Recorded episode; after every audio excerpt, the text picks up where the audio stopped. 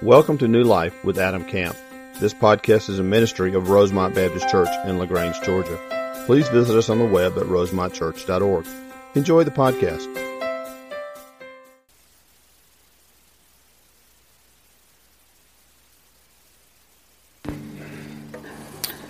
Let's pray. Father, we love you. We serve you. We are thankful for the opportunity to come as a body of believers and worship, to give, to fellowship, to study. And so, Father, I pray as we open the truth of your word, you would speak very clearly to us. I pray, as we always pray, Lord, through the power of the Spirit, as he speaks to us, that we would be transformed more into the image of your Son, Jesus Christ. It's in his name we pray. Amen. Open your Bibles to Genesis chapter 17. Genesis chapter 17. Today we are continuing our study through the book of Genesis. Sermon series we've entitled In the Beginning, and at this point in our study we've been spending a lot of time over the last several weeks with Abram.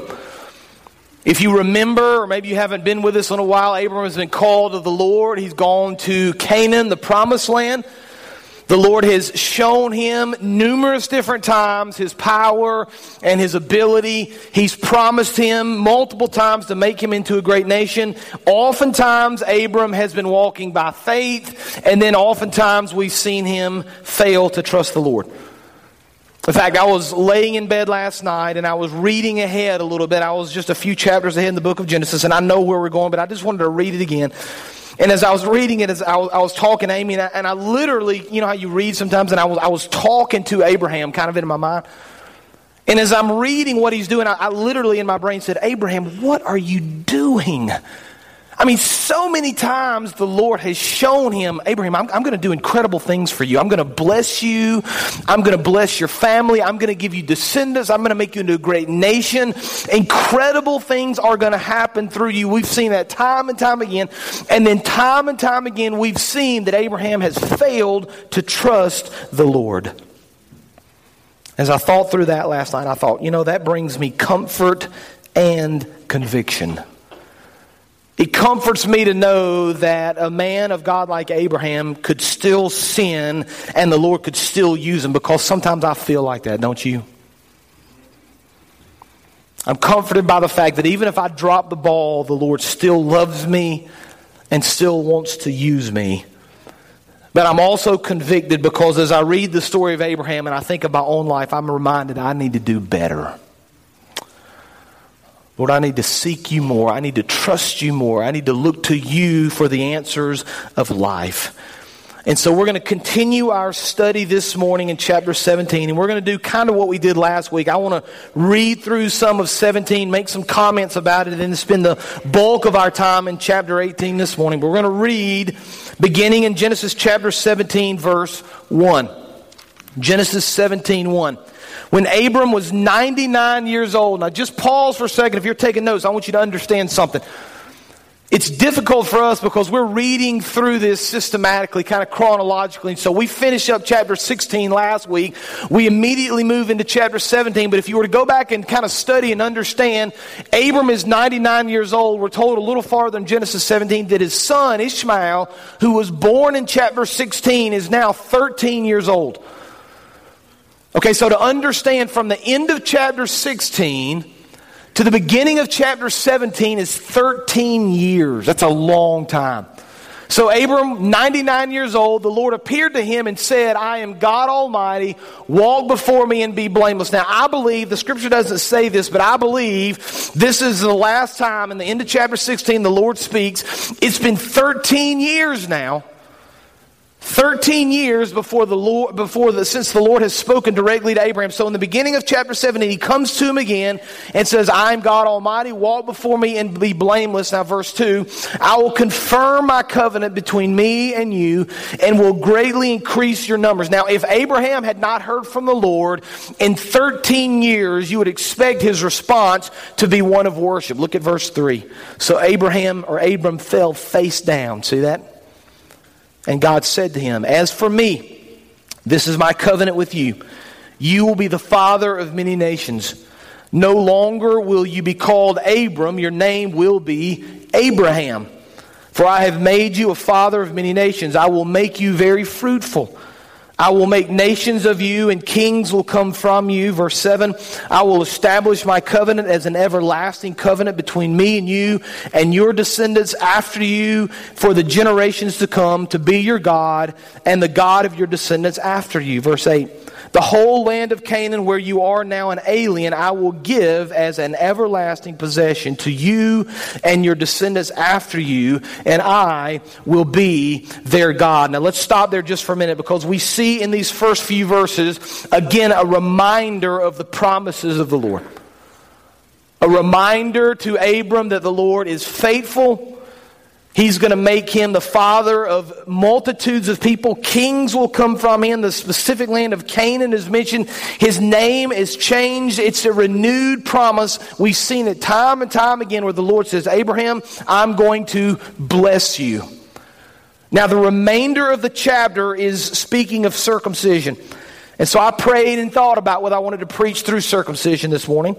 And I decided we're going to skip it, okay? Not because it's not important.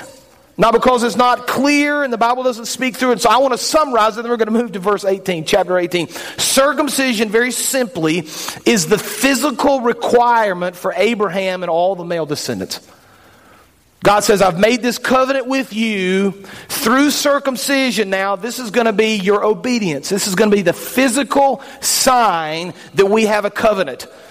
Now, we'll talk more about this because we'll see this again in the book of Genesis. But I want to move past that now to chapter 18, and I want to focus on what's going to happen next. So we've got a reminder of the covenant, reminder of the promise, reminder of the strength, the physical requirement of Abraham and all the male descendants of the covenant between he and the Lord.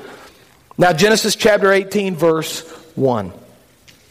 So the Lord appeared to Abraham near the great trees of Mamre while he was sitting at the entrance to his tent in the heat of the day. He's just sitting there hanging out. It's hot. Verse 2, Abraham looked up and he saw three men standing nearby. When he saw them, he hurried from the entrance of his tent to meet them, and he bowed low to the ground. He said, if I have found favor in your eyes, my Lord, do not pass by your servant. Let a little water be brought, and then you may all wash your feet and rest under this tree. Verse 5, let me get you something to eat so you can be refreshed and then go on your way. Now that you have come to your servant. Very well, they answered, do as you say. Verse 6, so Abraham hurried into the tent to Sarah. Quick, he said, get 3 seas of the finest flour, knead it, and bake some bread. Then he ran to the herd and selected a choice, tender calf, gave it to a servant who hurried to prepare it. He then brought some curds and milk and the calf that had been prepared and set it before them. While they ate, he stood near them under a tree. I want to stop there for a minute. I want to make a point. Number one, the presence of the Lord should always lead us to action. The presence of the Lord should always lead us to action. Now we see 3 visitors that have arrived in chapter 18. And there's been some interesting debate over the years as to exactly who these 3 visitors are. And so I want to take just a minute, if we can, and kind of answer the question of these 3 visitors before we move on to see exactly how Abraham responds to them. Now, there's some clues that are given.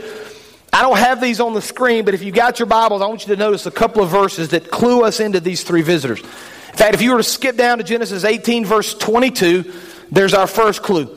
The men turned away and went towards Sodom, but Abraham remained standing before the Lord. See that in verse 22? So there's this sense that of these 3 people, 2 of them are referred to as men, and 1 of them is the Lord, because 2 of them are going to leave. Abraham's going to stand and continue to talk to the Lord. Now, chapter 19, verse 1, the very first verse, says that 2 angels arrived at Sodom in the evening. So I think based on these 2 passages of Scripture, we can say that these 3 men, 2 of them are angels and 1 of them is the Lord. Now there's been debate over the centuries as to whether or not the Lord is Jesus incarnate, God the Father incarnate, and the Bible doesn't speak to that, and so we can't say with certainty, but we know in some fashion the Lord, along with 2 angels, appears to Abraham. Now, this is important because I think at the very beginning of the conversation, Abraham recognizes who these people are. I think he recognizes that he's speaking directly to the Lord because he tells us in verse 3 of chapter 18, "If I have found favor in your eyes, my Lord, do not pass by your servant." Now, this is the phrase. If you're taking notes, you should make note of this. I have found favor in your eyes or in your sight. This is a phrase that's used in other parts of the Old Testament, always in reference to the Lord. So I believe Abraham sees these three men. I believe he knows early on in the conversation that he's speaking directly to the Lord. Now, some of you guys remember several years ago there was a trend or a fad where people would wear the little bracelets. And the little bracelets said WWJD. You remember the bracelets? What would Jesus do? You remember those bracelets? And it started as kind of a Christian thing where believers would wear the bracelet. And it really turned into just kind of a fad and almost a fashion statement, you remember? Because there were lots of people out there wearing the bracelets that probably weren't really considering what Jesus would do. It was just a fashionable thing. Allen Iverson wore one around. Do you guys remember that about Allen Iverson? I was a big fan at the time of the NBA, and he wore a bracelet. And the point was we would wear these bracelets. And we would look down at these bracelets and we would say in our lives, in every situation, what would Jesus do? And so it's supposed to be a reminder in your life to live your life for Christ. What would Jesus do if he were here? Now we have an instance in Scripture where Abraham was visited directly by the Lord. In fact, we know he appeared in bodily form. Now I want to say something kind of doctrinally here because I don't want to confuse any people at this very moment. But we would say as followers of Jesus Christ living in the New Testament or past the New Testament that as Christians the Holy Spirit always indwells within us. Okay, so we can make the argument that the Lord is with us at all times through the Holy Spirit. But here's the question I want to ponder just for a second. If the Lord physically came to live with you right now, what would it look like? Now just for a moment, just imagine. You pull in from lunch after church and you open your door and sitting at the table is Christ in the flesh. I just imagine if he said, I'm going to kind of hang out with you for the next few months, how our lives would look differently. One writer explained it like this. I think he hit the nail on the head. He said, every time you come home, he is there, watching everything that takes place. Would you view it as a blessing or a burden? As Christians, we talk about having a personal relationship with God, but if the truth were known, many of us don't want it to be too personal. It's one thing to invite the Lord in for an occasional meal when the house is in order and the kids are on their best behavior, but having the Lord move in as a permanent resident and observer of all that goes on would be a bit too much. I think that's interesting. How would we respond if the Lord moved in? The hope is that we would be receptive and responsive to his presence. The truth of the matter is, I bet for so many of us, it'd be something far different. Because if we base the past, if we base what that would look like on the past and the way that we live our lives oftentimes now, probably far too many of us would be too busy to speak to the Lord. Far too many of us would be uninterested in the things that he had to say. Far too many of us would be unaware that he was actually there. And so I want to draw some application from the way that Abraham responded. Abraham is encountered by these three visitors. One of them is clearly the Lord. Abraham recognizes early in the process that this is clearly the Lord. And I want you to notice that the presence of the Lord moved Abraham to action. Now, there are three things we see in these passages of Scripture. They're kind of subpoints. Here's the first one. Abraham rushed to please the Lord. When's the last time you rushed to please the Lord? Notice with me in these verses, verse 2. Abraham looked, he saw three men standing by. When he saw them, he hurried from the entrance of his tent. Bring that verse up for me. Bring verse 2 up for me, Brandy. The Bible says that when he saw them, he hurried from the entrance to his tent. Now move down to verse 6. So Abraham hurried into his tent. Quick, he said to Sarah, right? You see that? See what's going on here now? Verse 7. Then he ran to the herd and selected a choice tender calf, and he gave it to a servant who hurried to prepare, right? There's this sense of urgency in the life of Abraham. When Abraham comes into the presence of the Lord, he rushes to please him. Do we rush to please the Lord? Now, if you're like me and probably like everybody else on the planet at this very moment in history, we're all busy, aren't we? And we rush to do a lot of things. But if we were honest with ourselves, are we rushing to please the Lord? Or do we rush to do everything else, and when we're done with all those things, we give him whatever's left over? See, when Abraham encountered the presence of the Lord, he rushed to please him. But notice what else he does. Abraham also had a willing heart. Look at verse 3 again. Let's look at how he responds. Bring that verse up again. If we're going to do 3, 4, and 5 there. So he said, he's speaking now to these men, if I found favor in your eyes, Lord, do not pass your servant by. And then he gives this list of things of what he wants to do. He's willing to do. Let me bring a little water. Then you can wash your feet. Then you can rest under the tree. Verse 5, let me get you something to eat. Then you can be refreshed, and then you can go your way. Abraham is interested in pleasing the Lord. Let me bring you water. Let me wash your feet. Let me help you rest. Let me give you something to eat. Let me help refresh you. And so I ask the question as the point of application. How willing are we to please the Lord? I've said this on numerous occasions, and I'll probably continue to say it because I think it's a simple way of kind of understanding our walk with Christ. We've got two choices every moment of every day. We can choose either to please the Lord or we can choose to please ourselves. And I've often thought it would be an interesting kind of process for me personally if I kind of kept up with that, if I was honest with myself. And I walked through day and I gave a little mark every time I pleased myself and every time I pleased the Lord. I got a feeling at the end of the day I would please myself a lot more than I pleased the Lord. Why? It's human nature. See, if we're not careful, we walk through life failing to see the Lord, failing to understand His presence, failing to rush to Him, failing to have a willing heart, and failing to please Him on a regular basis. But I want to say something to you. I want you to hear. If you find yourself struggling to please the Lord, I want you to listen. The more we understand the greatness of the Lord, His glory, His power, His holiness, His majesty, the more we understand His greatness, the more we desire to serve and please Him. The reason you don't have a desire to serve the Lord is you probably don't really understand His greatness. The reason you don't rush to serve Him is you don't understand His majesty. The reason you're not giving Him everything is because you don't understand who He really is. The closer we draw to the Lord, the more we desire to please and serve Him. Abraham rushes to serve. Abraham has a willing heart. And then here's the third thing he does. Abraham gave the Lord his best. Look at verse 6. So he hurried to the tent. Quick, he said, gets 3 seas. That's around 30 liters, by the way. That's a lot of flour. This is for 3 people.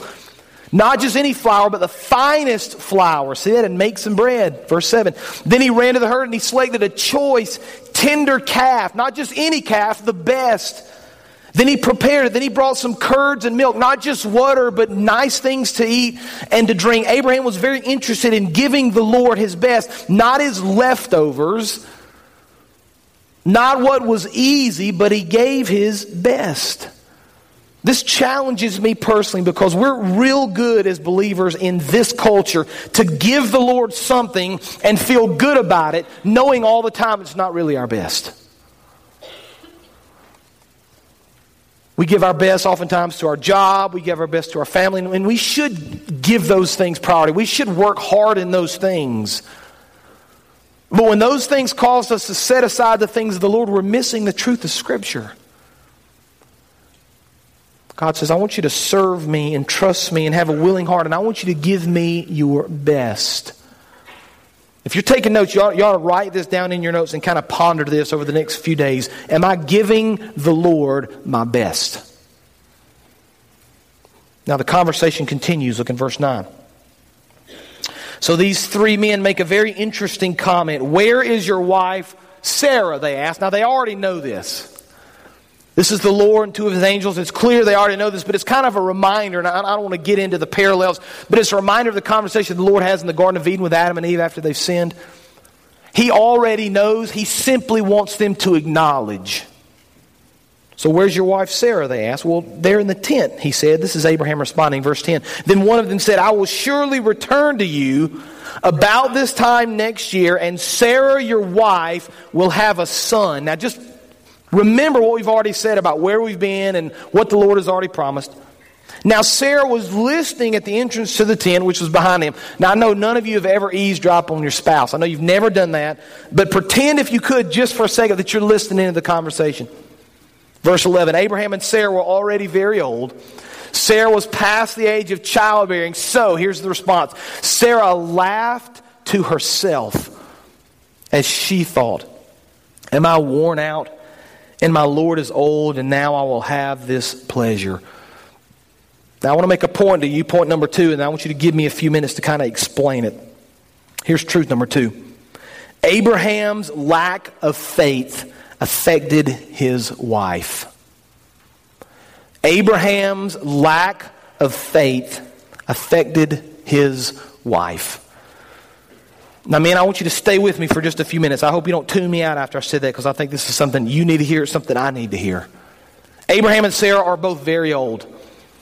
We already established a few minutes ago in Scripture that Abraham is 99 years old. The Bible tells us in verse 11 that Sarah is well past the age of childbearing. By human standards, it's impossible for her to have a child. And so when the Lord says, look, I'm going to come back in a year and your wife is going to have a son, the Bible says that Sarah hears this and she laughs to herself. Now we ask ourselves the question, why would Sarah laugh? Now, there are probably a lot of reasons that she laughed, and we can kind of think through some of those reasons, but I think at the core of the reason that she laughed is because she didn't think it was true. Are you serious? I mean, no way. I mean, he's 99, I'm well past having a child. There's no possible way I can have a child here. Now, I just want to remind you, we've now been through many years with Abraham and Sarah. Many years ago, the Lord promised, and yet he hasn't given, and he hasn't given, and he promised again, and he hasn't given. And we see this process where Abraham has walked away from the Lord, and then he's come back, and he's walked away from the Lord, and he's come back. And I believe, as I've studied through this, that Sarah's actions reflect Abraham's leadership in the family. I think because Abraham failed to believe, his wife failed to believe. Now, man, I want to say something to you that's biblically true, and it may hurt you to hear, but you need to hear it. I need to hear it. We are called to be the spiritual leaders in our home. It is our responsibility to set the tone.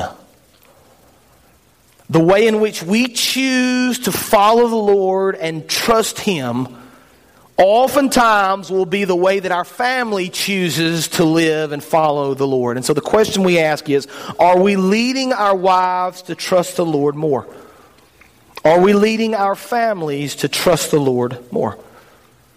Ephesians chapter 5, you don't have to go there, but I want you to listen. It's such a clear picture of the marriage. Here's the command to husbands. Men, you want to know what your role and responsibility is within the family? Students, if you're not married yet, you need to understand this. The sooner you get this, the better your marriage is going to be.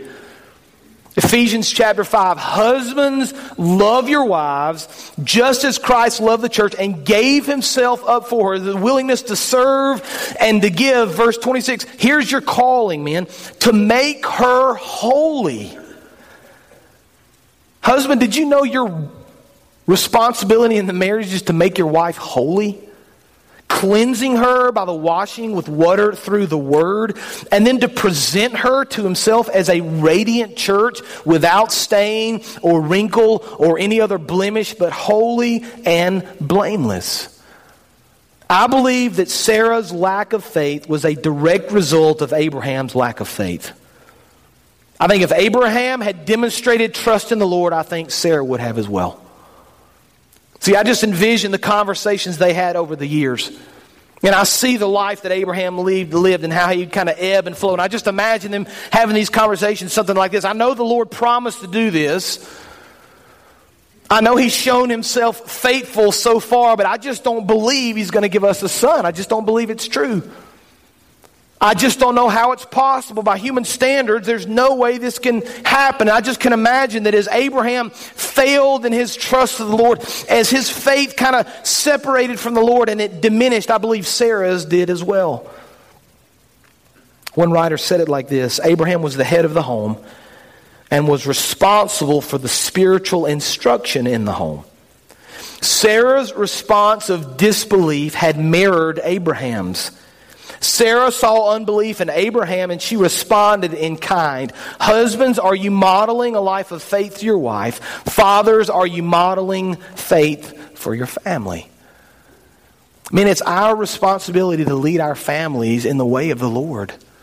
Now, that can look different for every family, but we set the tone, and the way we respond to the Lord and our faith in Him and our trust in Him will be directly reflected in the way our wives and our children trust the Lord. So if you're married or contemplating marriage, or you've been in a marriage for a long time, I want you to understand your role, man.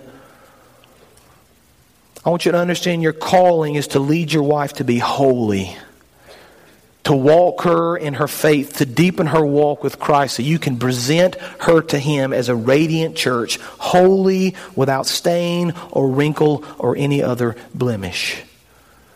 Abraham failed in the way that he led his family. Now verse 13. Then the Lord said to Abraham, why did Sarah laugh, right? Now he already knew the answer. The Bible says she had laughed to herself, but we see the power of the Lord again here. Why did Sarah laugh and say, will I really have a child now that I'm old? Is anything too hard for the Lord? I will return to you at the appointed time next year, and Sarah will have a son. Verse 15, Sarah was afraid, so she lied and said, I did not laugh. But he said, yes, you did laugh. It's kind of, yes, I did, no, I didn't. Yes, I did, no, I didn't. Yes, I did, no, I didn't. Truth number 3.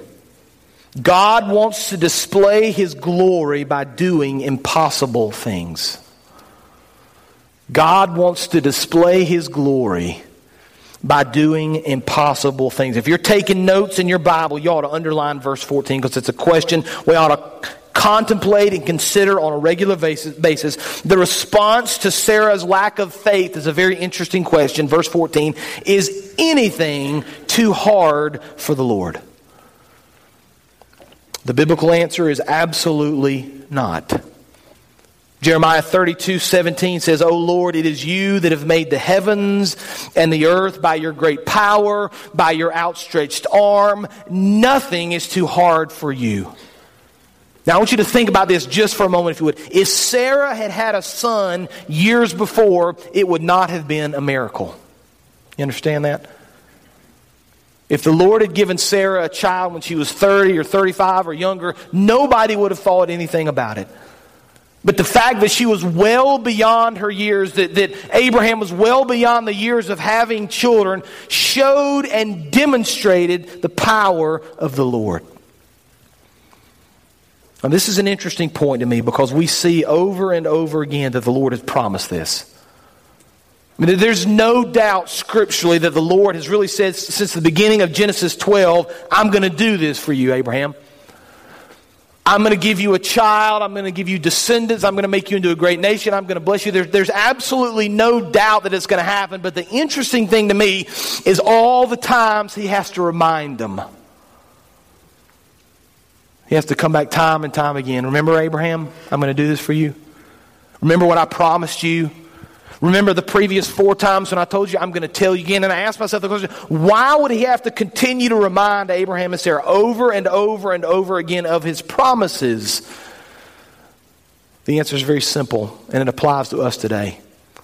Because we're human and we forget, don't we? As good as the Lord is, sometimes we need to be reminded. And so we talk about the importance of studying His Word. We talk about the importance of prayer. And it's interesting to me because we would never say this, but some of us would think something like this. Adam, I want to grow in my walk with Christ. What do I need to do? My answer, you need to pray more. You need to spend more time in the Word. And we would never say this, but our response sometimes is something like this. Well, I know that. I know I'm supposed to read the Bible and pray, but what else am I supposed to do?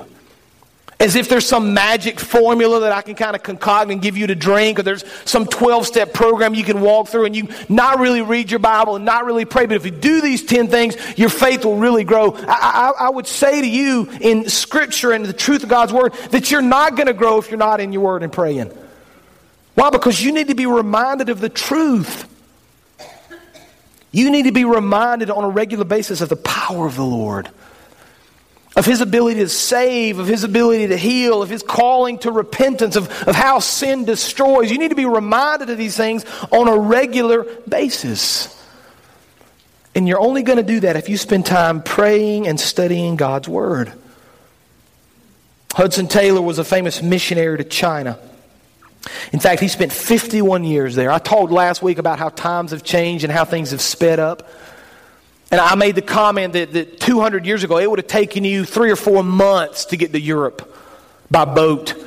It would have taken a lot longer than that to get to China. And once you arrived, you would have been completely cut off from people back home. So 51 years in China telling people about Christ.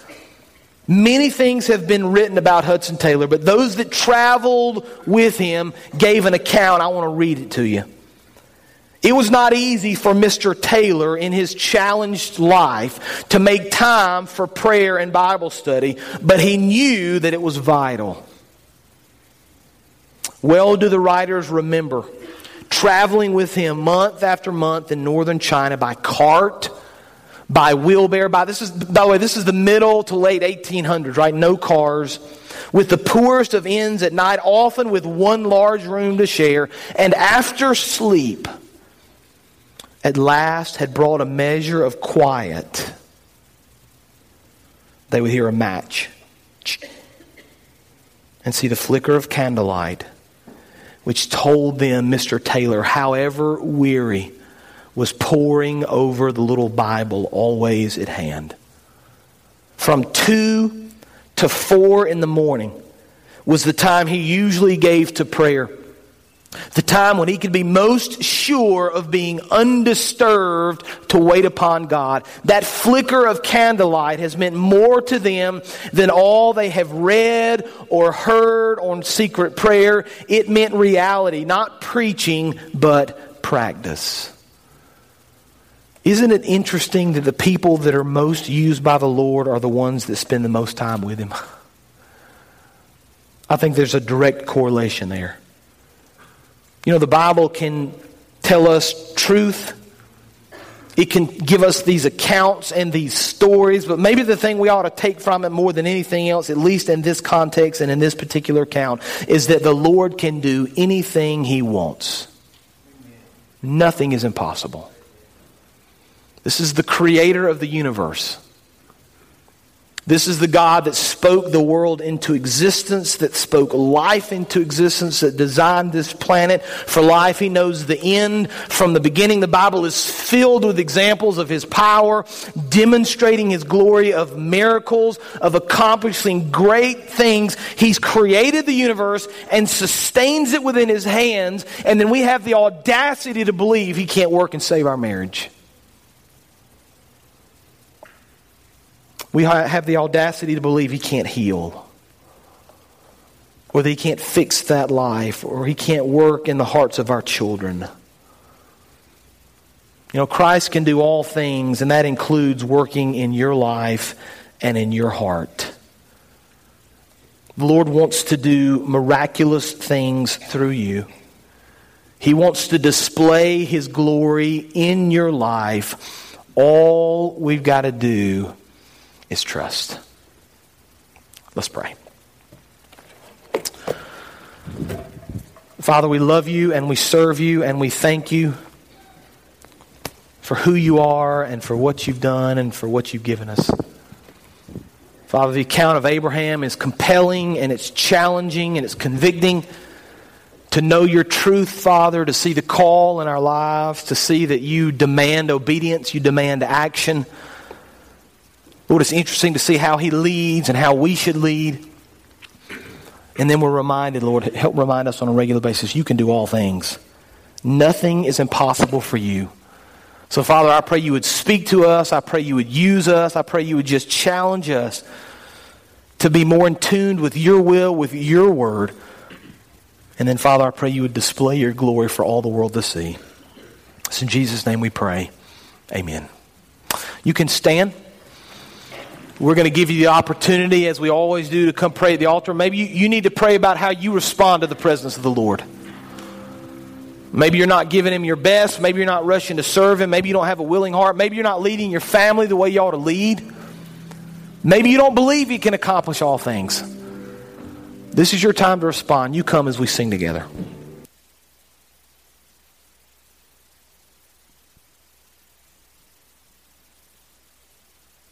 Thank you for joining today's sermon. We would love to hear how today's message blessed you. Use the Contact Us link on our website at rosemontchurch.org. God bless.